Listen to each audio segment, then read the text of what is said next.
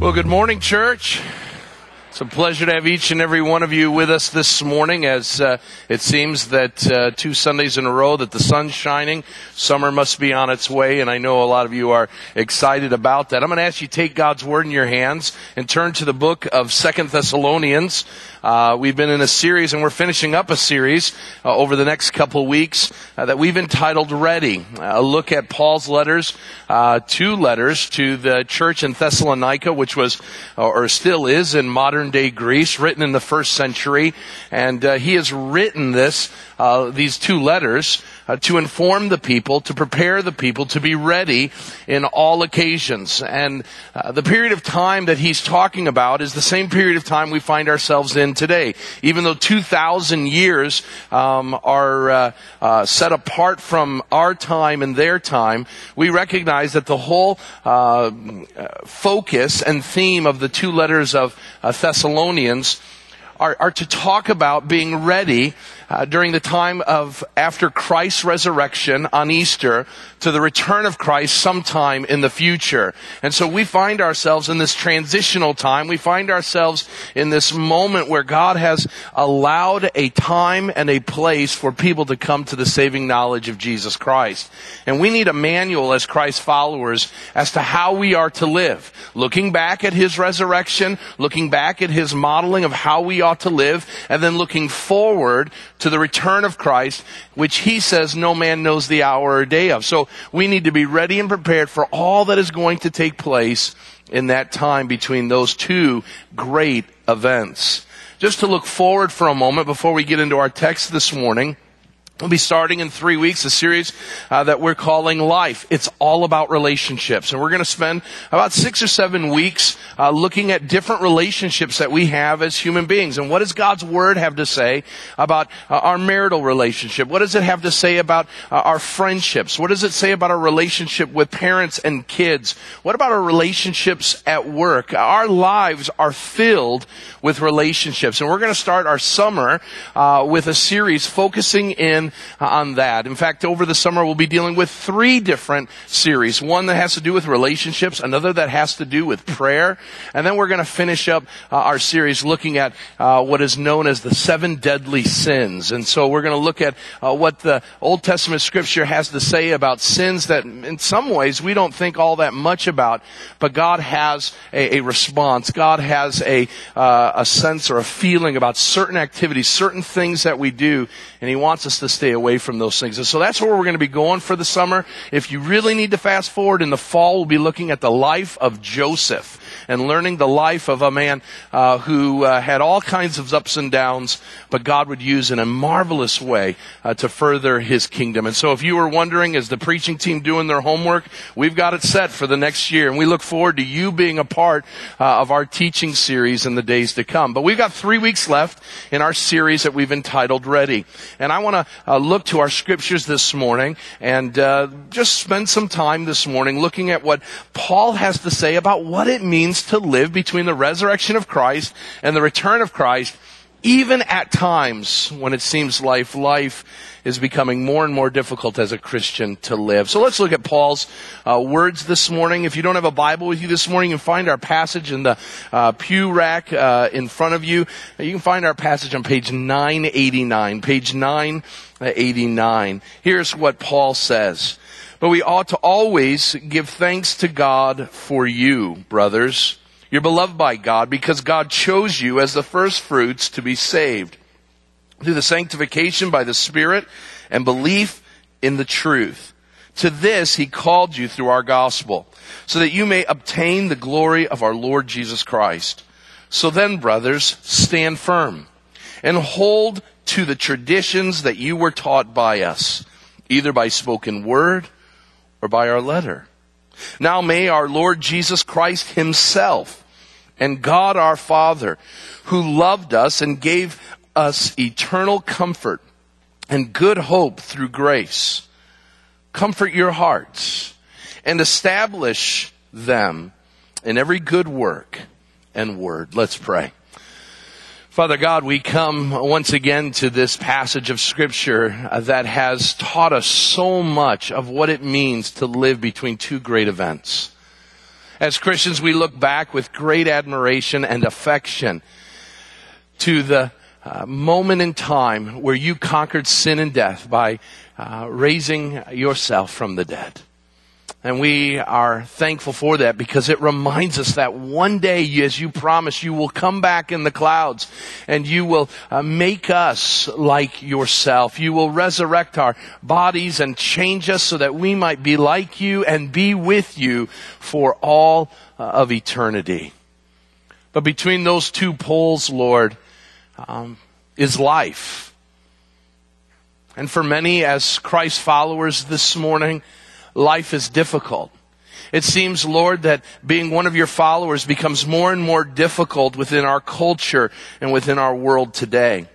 And we need your advice. We need your wisdom as to know how to live, as to know how to speak, as to know how to respond when it seems the world is going crazy. You tell us, Lord, that things will not be easy and that in these last days things will become ever more difficult for your followers. And so, Lord, I'm thankful for the example of the Thessalonians who were enduring great affliction, great persecution, and yet, Lord, did not allow that to stop them from honoring you in all that they do. And so, Lord, I pray that that would be our model, that that would be our goal this morning, that we might honor you even when the fire is hottest in the world today, that we might shine brightly as a result. In Christ's name we pray. Amen and amen. Grab your sermon inserts as well in the bulletin to follow along, but uh, I want to focus in on uh, verses 13 through 17 this morning. And I appreciate and thank Pastor Steve for taking uh, a very hard text and dealing with that very faithfully last week uh, in addressing uh, some of the things that Paul says are going to come and already have come uh, in these last days that we live. When we talk about last days, we must recognize that we are living them. The last days are not uh, the months uh, before the return of Christ. In fact, uh, the moment that Jesus Christ ascended to the heaven ushered in the last days uh, of uh, this age. And so this last days have been 2,000 years long, and we don't know, it may be another 2,000 years. It may happen before this message is done. But the Bible makes it clear, and Jesus makes it clear, that He's coming back. And we need to be ready. We need to be prepared. And our text this morning helps us to recognize how we can be faithful in a world that is unfaithful. This last week, I had the opportunity to speak at uh, the Hinckley Big Rock Middle School for Career Day. I was asked to come and speak on the role of being a pastor. Now, you would think, what junior hires, what middle schoolers would want to know about being a pastor? I had some of the largest gatherings of students, which was quite amazing. That kids wanted to come and, and find out what it means to be a pastor. And I got a great opportunity to share the privilege and an opportunity it is for me to serve you as, as your pastor. I told how crazy some of you are. I made it clear that I serve a crazy church. And yet, during that time uh, that, uh, that I was able to speak, uh, we, we had a, mo- a, morning assembly uh, at the, uh, at the gymnasium at the school. And uh, one of the speakers got up during the morning assembly and said that uh, during the life of that generation, in fact, probably even our generation today, uh, careers are going to be something that we are going to switch over and over again. Gone are the days of you getting a job when you're 18, 19, 20, and having that job until you retire in your 60s. Those days are gone. In this new economy, it was articulated that uh, we will switch careers, not just jobs, but careers uh, many different times. And as educators and as parents, we need to prepare this generation to be ready uh, to adapt uh, to the moments and the times in their life that will cause them to have to be prepared for a different situation, a different scenario, a different occupation, so that they may not find themselves ill prepared. The speaker that was sharing that with the students articulated that it was the motto of the school, the vision of the school, uh, that the students be ready to go. I don't know if it was the word ready and our connection with our series ready, but it began to, uh, I stopped listening to the speaker like I was as a student. I stopped listening to who was talking and began to think about the Thessalonians and began to think about the text that I was preparing for this week. You see, what Paul is articulating to a group of Christians is that the Christian life in the last days is a life that must be ready to be adapted to. That everything's not going to be the same. The things you lived yesterday will not be the same that you'll live today, and they will not be the same as you live them tomorrow. Culture's changing. Time is changing. You are changing. And as a result of that, you need to be ready to go. You need to be prepared for the things that God is going to bring into your life to be able to give Him the glory and honor, to show people who Jesus Christ is, and to extend His love to others, whether you find yourself in this situation or some other situation down the road. And so Paul is helping these people who are living between the resurrection of Jesus Christ and the return of Jesus Christ, just like us how to be ready to go as Christ followers in a world that seemingly has gone mad. Paul has spent some time, as we learned last week, giving some bad news. In the passage that was just uh, before us last week, it starts out with some bad news, and it gets a whole lot worse. Paul doesn't seem to uh, try to uh, clean up the, the passage by saying, you know what? Hey, it, it won't be as bad as you think. It starts out bad and it only gets worse. And as we begin to look at this passage this morning and ask the question, how are we as Christ followers ready to go in these last days? How are we prepared to take on the, uh, the difficult task of being uh, His followers and to be the salt and light He's called us to be in that world of sin. How do we do that? Paul says we've got to do some things. We got to remember some things. We need to rely on some things. But before we do that, I want us to notice a couple things this morning. Notice that what Paul lays forth is the times we live in, we find ourselves in a disappointing situation. A disappointing situation. Starting in verse 1 of chapter 2. Paul starts out with the passage, I don't want you to be alarmed I don't want you uh, to be alarmed or shaken in mind. The idea there that, that we're, we're supposed to understand is that these people are undone. Uh, the, what, what Paul is saying is they're living during a time where their world is upside down. We live during a time where our world is upside down. We live in a time where it almost seems on a daily basis, I, I look to my phone and I go through all the news feeds that I do on a daily basis, and there seemingly is every day a new place where evil seems to be conquering good. It seems as if there's a new way of debauchery going on in the world. It seems as if uh, the country and the world that we lived in that held to truths and to traditions and to virtues not just as a badge of honor, but celebrated as good, now are called evil and bigotry and hatred. The Thessalonians found themselves in a world that hated them, that looked at them with disgust. They found themselves in a world where they would find themselves, if standing for truth, they would find themselves losing opportunities. They would find themselves losing their homes. They would find themselves being shunned by the people they love and the people that they hung out with. And while we're not there yet, Paul seems to say that this disappointing situation begins with what I would like to say, the troubling days that are among us. Uh, Paul has said and, and, and articulated through verses 1 through 12 that the days that we live in will be troubling days. They'll be difficult days. Oh, there'll be good days and there'll be fun days, but, but if you were to really look at all that's going on in these last days, we will see that there's great disappointment. There's great struggle. And Paul was reminding them, this isn't just happening in the area of Thessalonica in northern Greece, but it's happening all over the world. And we are seeing, as we look to our news, that the world is troubled. It is agitated. It finds itself uh, in all kinds of upheaval. Why? Because it continually seeks to live life apart from God. And Paul says that as Christians, we're not immune to these troubles. We're not immune from the difficult days that are before us. The difference is, is instead of just going blindly into this kind of living and blindly into this kind of world, that we are to think soberly as to how we are to live in response.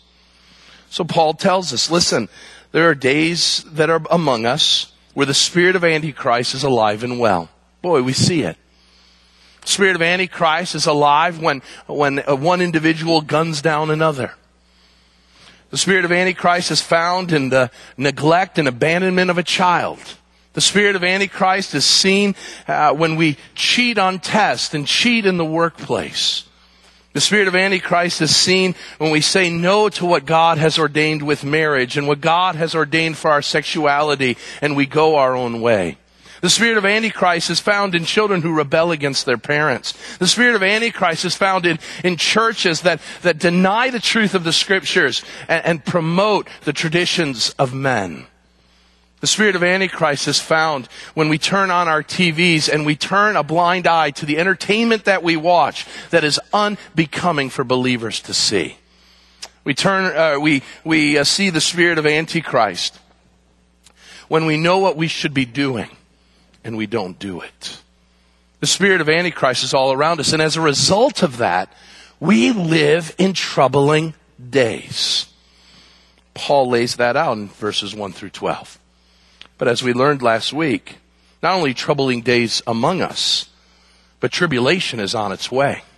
Tribulation is on its way. As if Paul would say, okay, let me share with you the bad news. The Thessalonians must have been like, okay, let's get to the good news.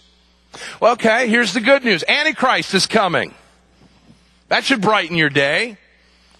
The greatest personification of evil within a human being is going to come. And he's going to come into this culture of trouble, and we don't know how he's going to do it. We don't know when he's going to do it. We don't even know, uh, per se, where it's going to happen. But what we know is that there will be a figure, a human being who will come onto the scene and he will do something that will be so brilliant, so great, that the world will stand enamored with him. That they will seek to, to be a part of him. That they will seek to honor him. That they will seek to obey him. And this guy will love it and he will say, you know what? I'm going to set myself up as God. And I'm going to do it so that people may worship and adore me. And the Bible says that people will run headlong into that. They will pursue it thinking they are doing that which is right and good. And at the end of the passage, Paul says, the reason why they do it is because notice in the text, verse, verse, uh, 9, it says he's going to do it with all powerful uh, signs and wonders. He's going to do it through wicked deception. And the people who are going to follow are people, notice in the text, who are perishing, who refuse to love the truth,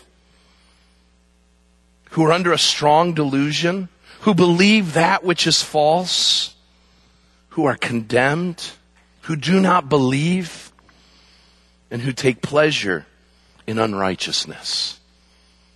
The world will be led. The world will be filled with people who hate God and love themselves. So the question we have to ask this morning is, what is a Christian to do? What are we going to do that will shine a light for Jesus Christ in these days? Now remember, we're in the last days, and so these things are happening and will continue to happen in greater fashion until the return of Jesus Christ. So what are we to do?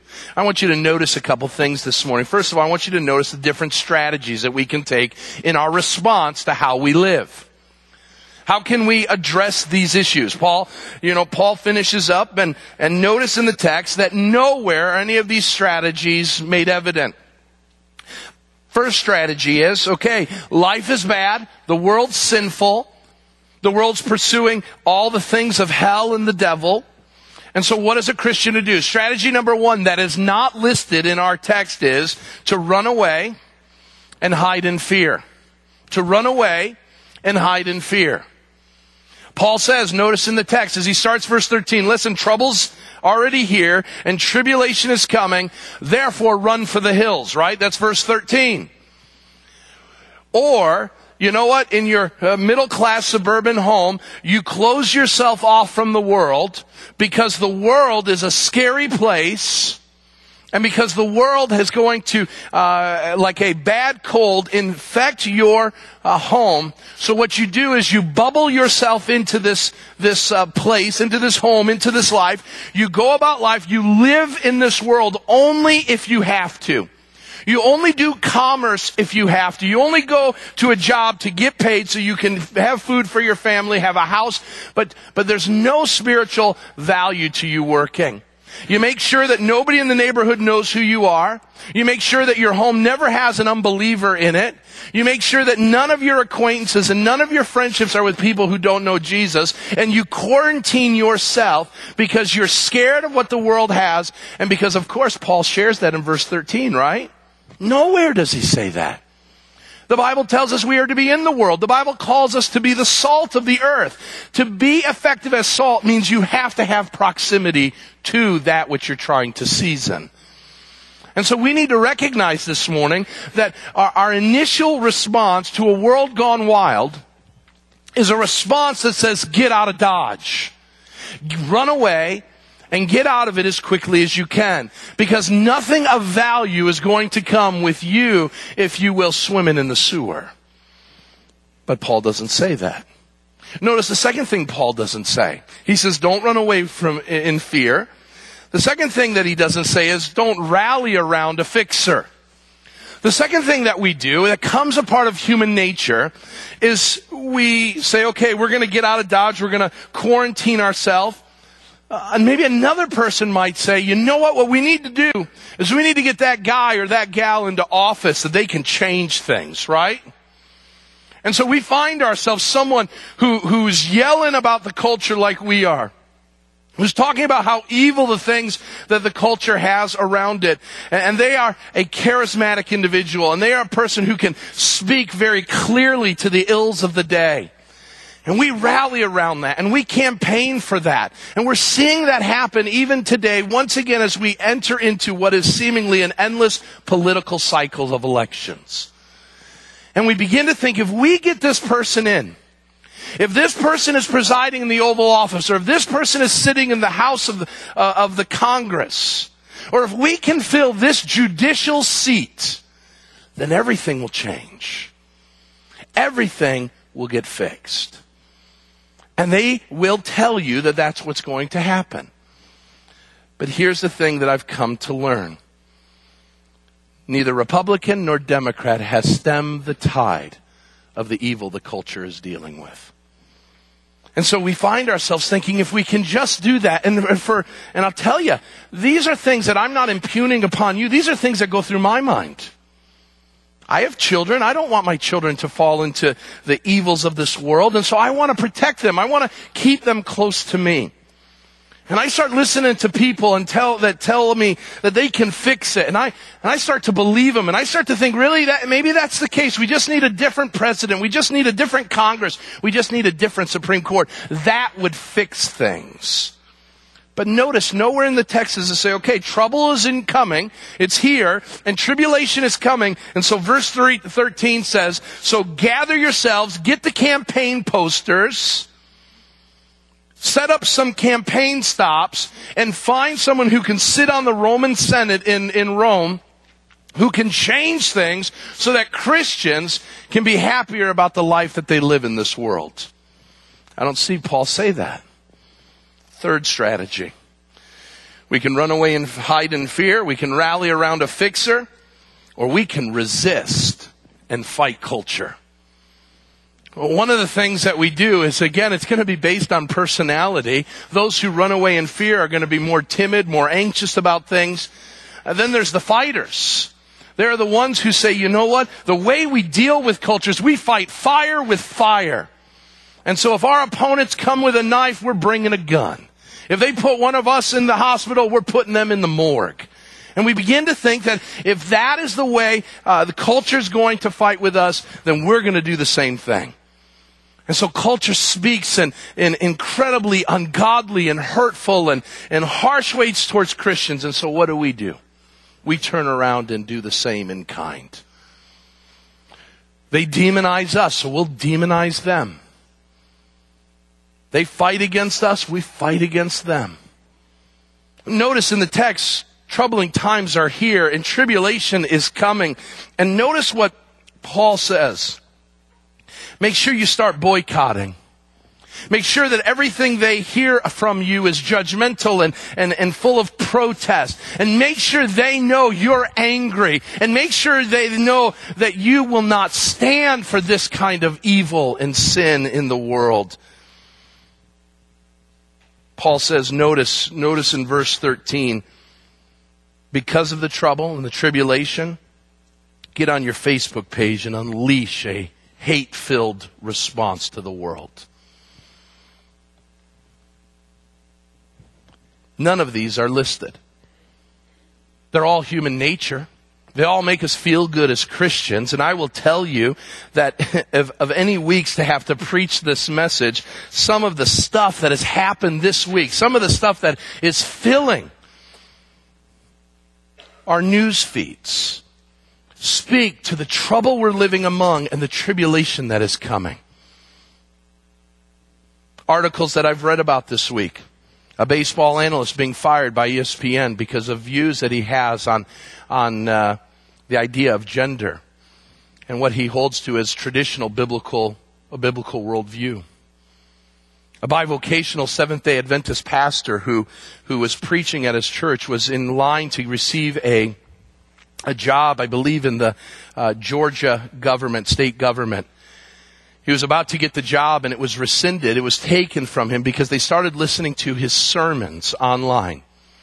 And they said, you know what? Because of some of your views and some of your thoughts and feelings about things, your job is no longer available. We're dealing with boycotts of retail stores because of views that they have. And we wonder, what is the Christian's response? And as I've watched as a pastor, I've seen the, the litany of responses that we can have. And it, ends, it comes back to this question. How are we to live during the troubled times that are among us and with the knowledge that tribulation is coming? And I see our natural response like popcorn in a pop- popcorn dish popping away when the fire gets hot. We respond and we never stop to ask the question, what might the scriptures say to us in this day? That's why I love Second Thessalonians. Because notice what Paul says. He says it's not to resist and fight culture. It's not to run away and hide. It's not to go rally around a fixer who will fix the problem. The answer is given in verse 13, and I call it the divine solution. How do we fix it? Well, we don't, God does. Notice in uh, verse 13, Paul starts out with this, but there's a contrast there. Paul is going to contrast that which is going on in the world, that what's going on in the lives of those who are rebellious and those who are, are fighting against God and pursuing unrighteousness, those and these. These who are loved by God and chosen by God. And notice what he says to the Thessalonians. He says, but we ought to always give thanks for you, brothers. Paul says, listen, you're a part of the family of God. You're a part of the family and you, just like us, just like the great apostle Paul, you Thessalonians have been given a new life in Jesus Christ.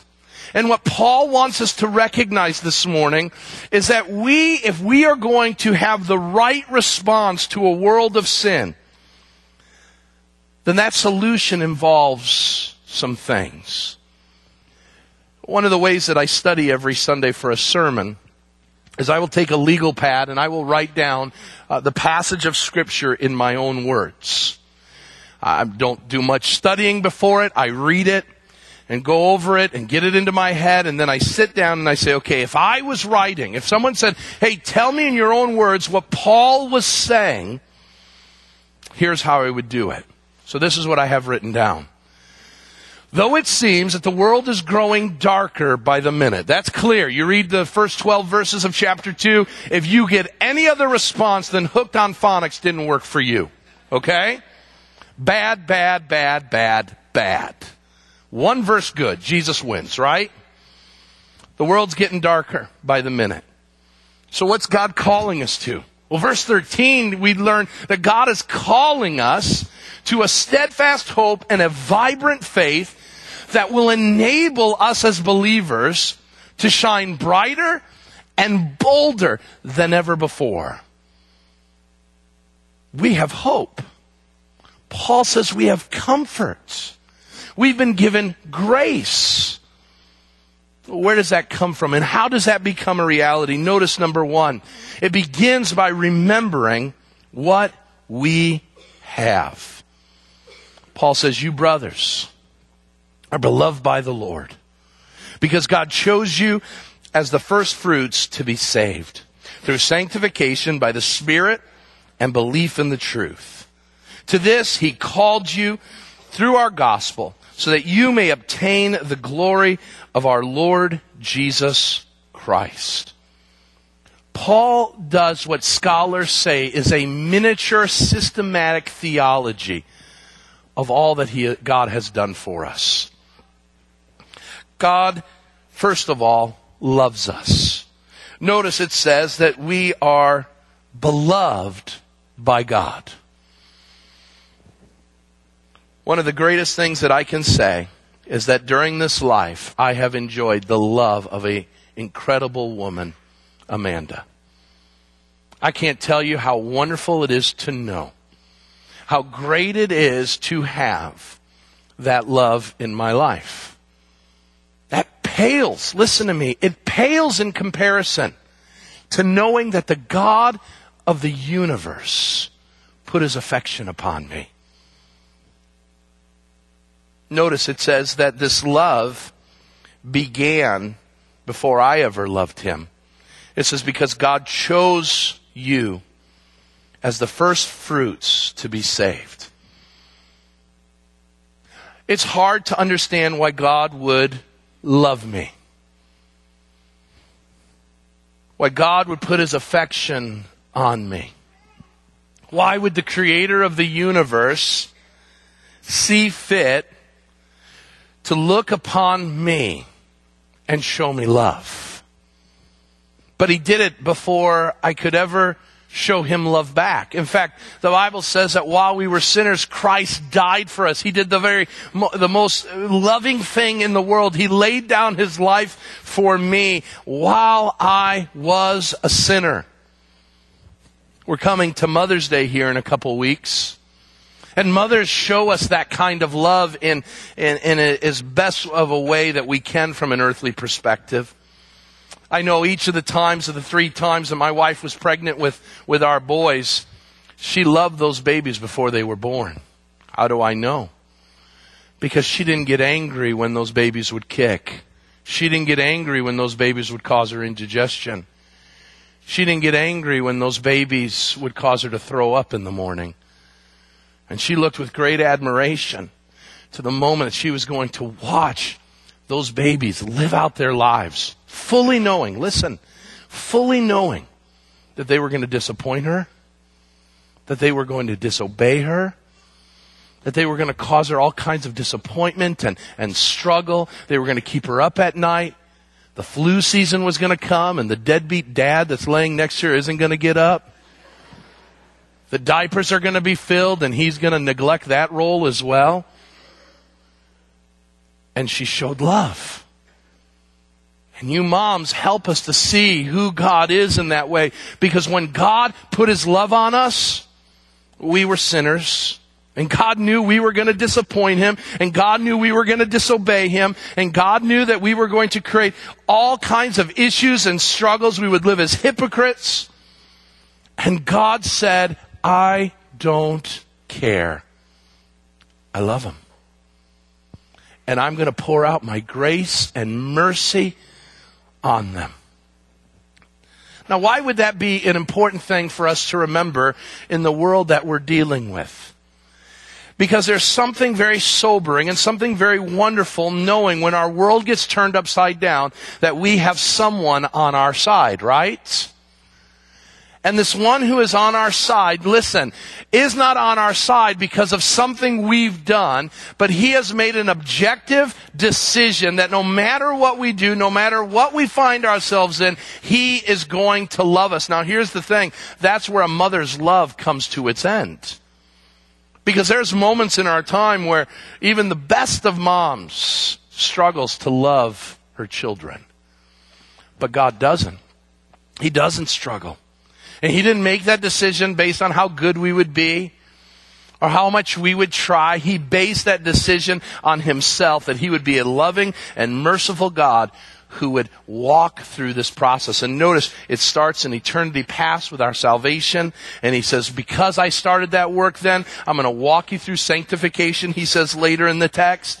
And so the ups and downs of becoming like Christ in this world, I'm going to stick with you. And then I've got a moment in time when I will cut, when I will send my son Jesus to come in the clouds. And in that moment, people will be glorified. I will bring the fulfillment of their salvation so that they will experience the full joy and the full peace of what it means to be a part of the family of God. So what that then does, when we think about the love of God and the love of Christ, it begs the question, what can man do to me? Paul put it this way in one of the greatest chapters of all of scripture, Romans chapter 8. He says, because of the love of Christ, there is nothing that can separate us from the love of God life, death, uh, angels, the demons, uh, anything in eternity past, anything in eternity future, nothing, nothing we can do can separate us from that love of God in Christ Jesus. So when we see the world falling apart, we can recognize and know we've got someone at our side. Paul says, remember that. Well, how do we know if we have that? Paul says, notice, we need to receive what God gives. We need to receive what God gives. Notice verse 15. It says then, uh, so then, brothers, stand firm and hold to the traditions that you were taught by us, either by our spoken word or by our letter. You see, we have to do something.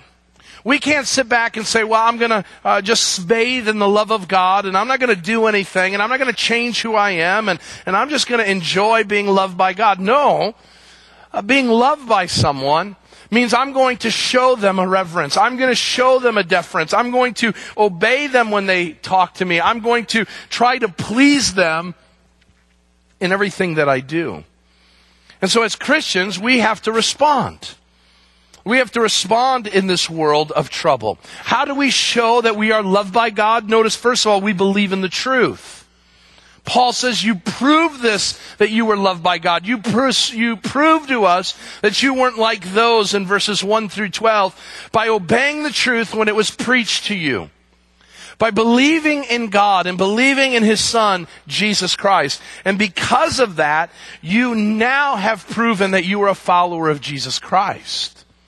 But to be a follower of Jesus Christ has a response. Notice the phrase, so then. So then. In light of all that God has done for us, there are two things that Paul says you need to do. First of all, stand firm. Stand firm.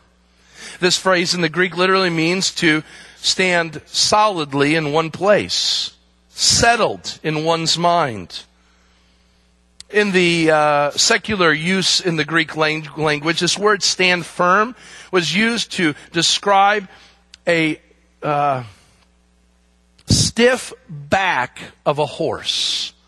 That when a rider got onto a horse, the horse's back didn't cave in, right?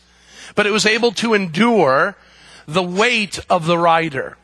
And it would do so without shaking at the knees or becoming feeble. This idea was also spoken of, of a wall that was immovable, that was firmly persistent. Now, why would Paul tell us we need to stand firm? Because the world is going to throw things at us, and we need to be ready for it.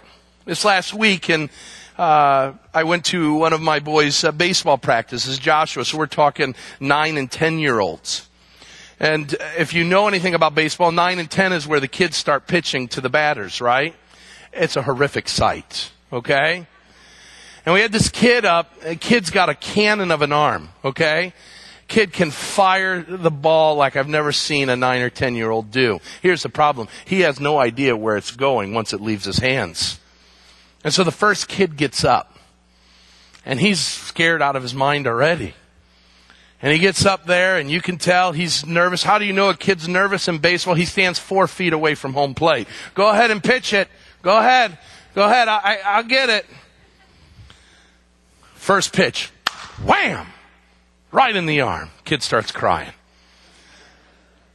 Coach says, get back in there, rub it out, okay? Two pitches later, wham! Again, right in the leg.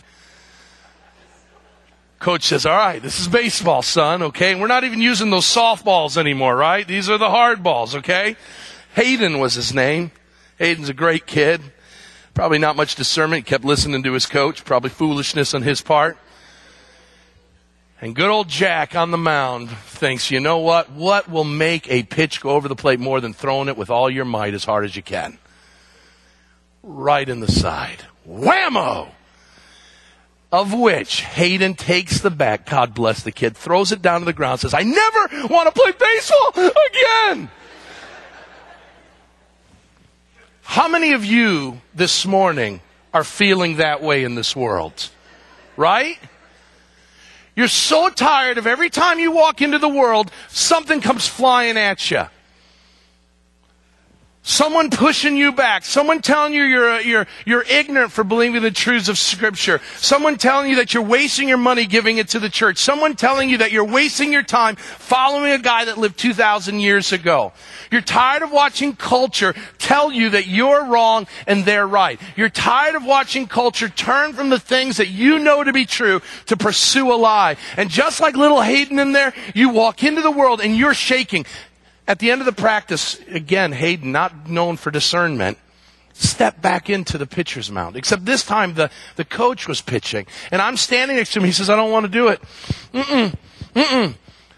And I said this time, hey, the guy's got better control. Get in there. You gotta learn not to be afraid or you'll never hit the ball.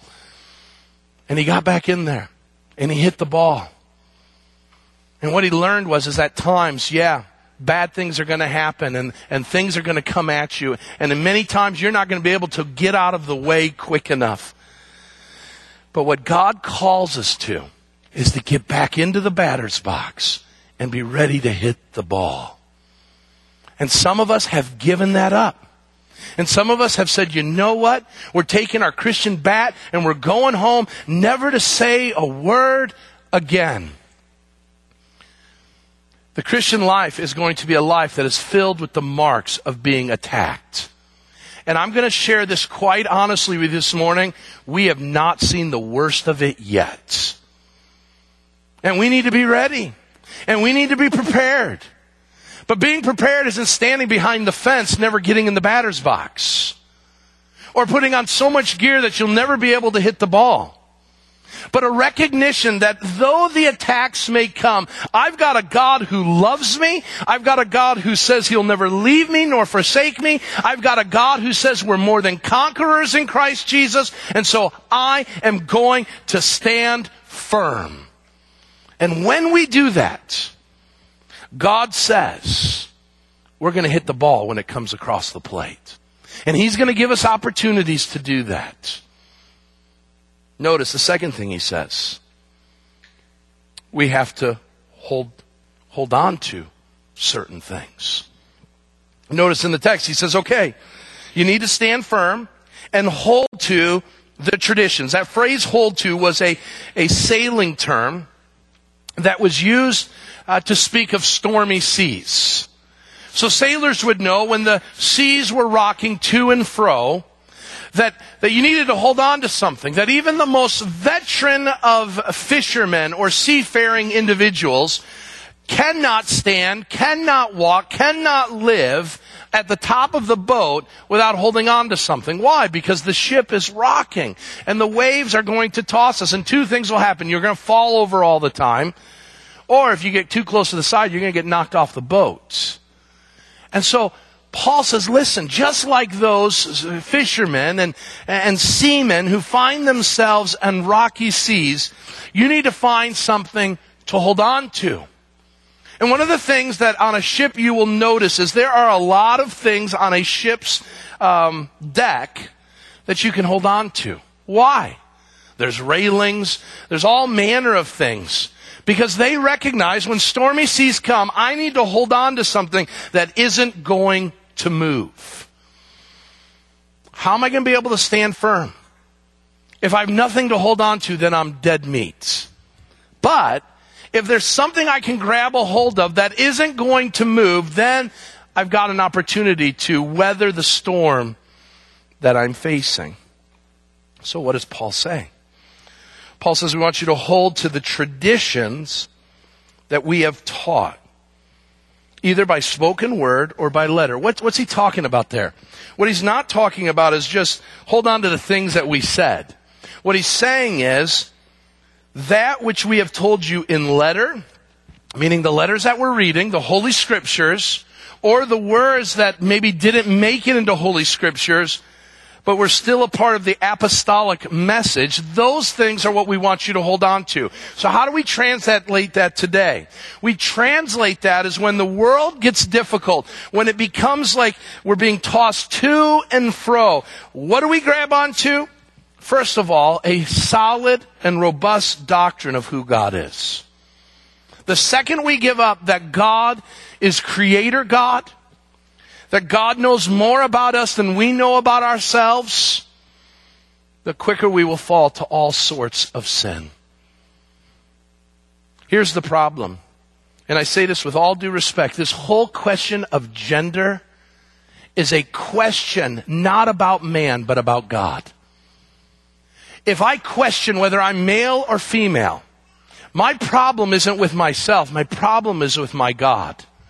God created them male and female. Well, I don't like how you created me, God, so I'm going to do it differently. And I'm going to identify differently. Well, let me tell you something. The issue is a robust understanding of who God is. God has created us. God has made us and knit us together in our mother's womb. And we must recognize and hold to and hold fast to that truth. That God knows me. He didn't make a mistake. And that because He's made me in the way that I am, He's created me for a purpose. I need to hold on to that. So it's the doctrine of God. Notice it's the directives of God. God says, listen, trouble's coming and tribulation is on its way. And listen, what we need you to do is we need you to gather together with like-minded Christians who sit under the teaching and the authority of God's Word. And we hold on to that together.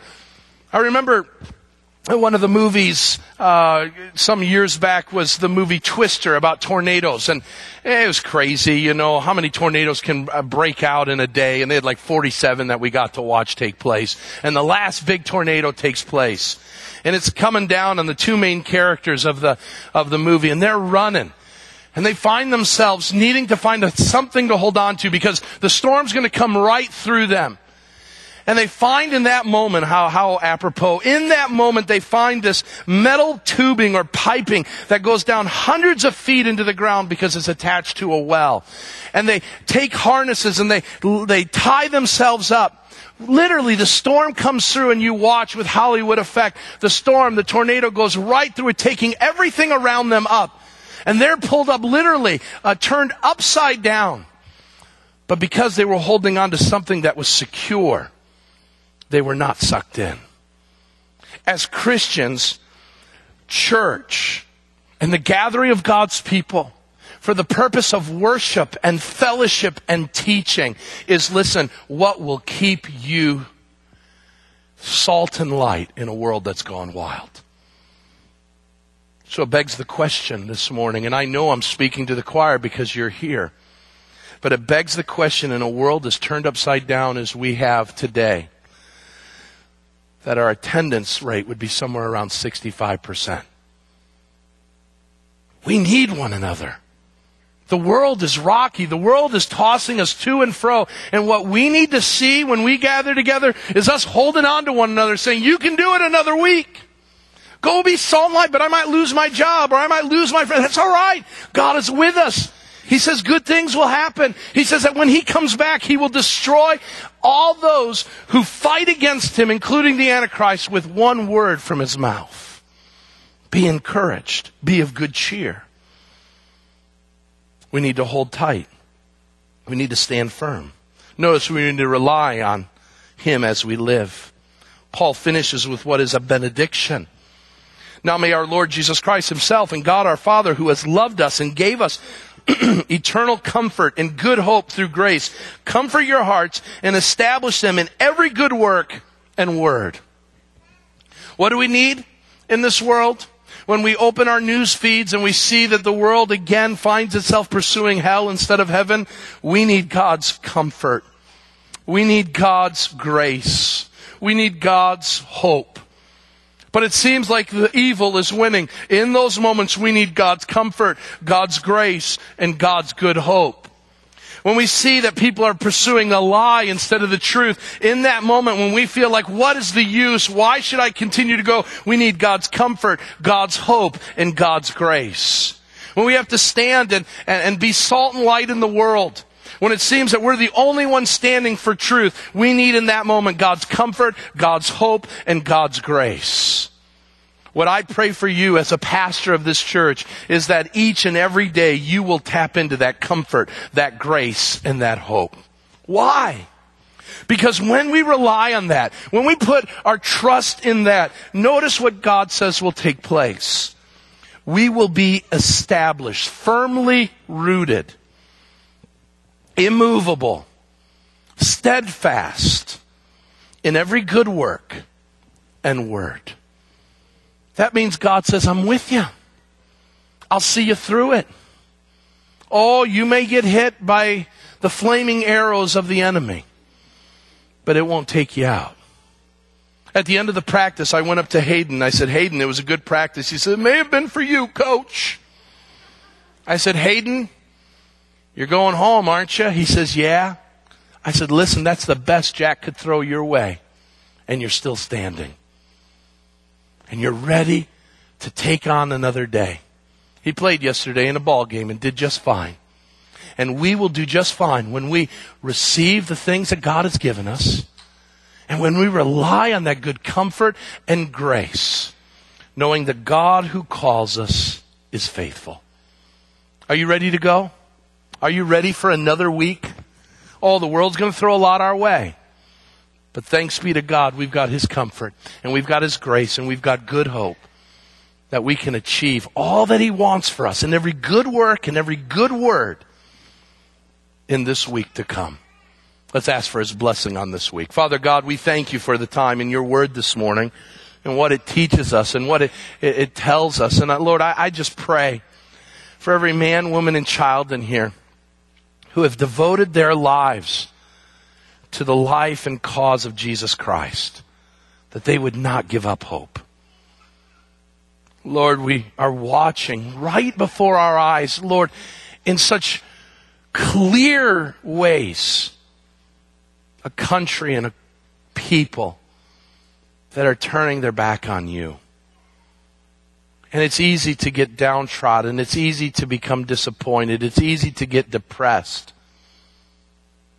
But that's not what your word tells us that the Thessalonians did or what Paul did. And we just are so thankful for their modeling of what it means to live godly and Christian lives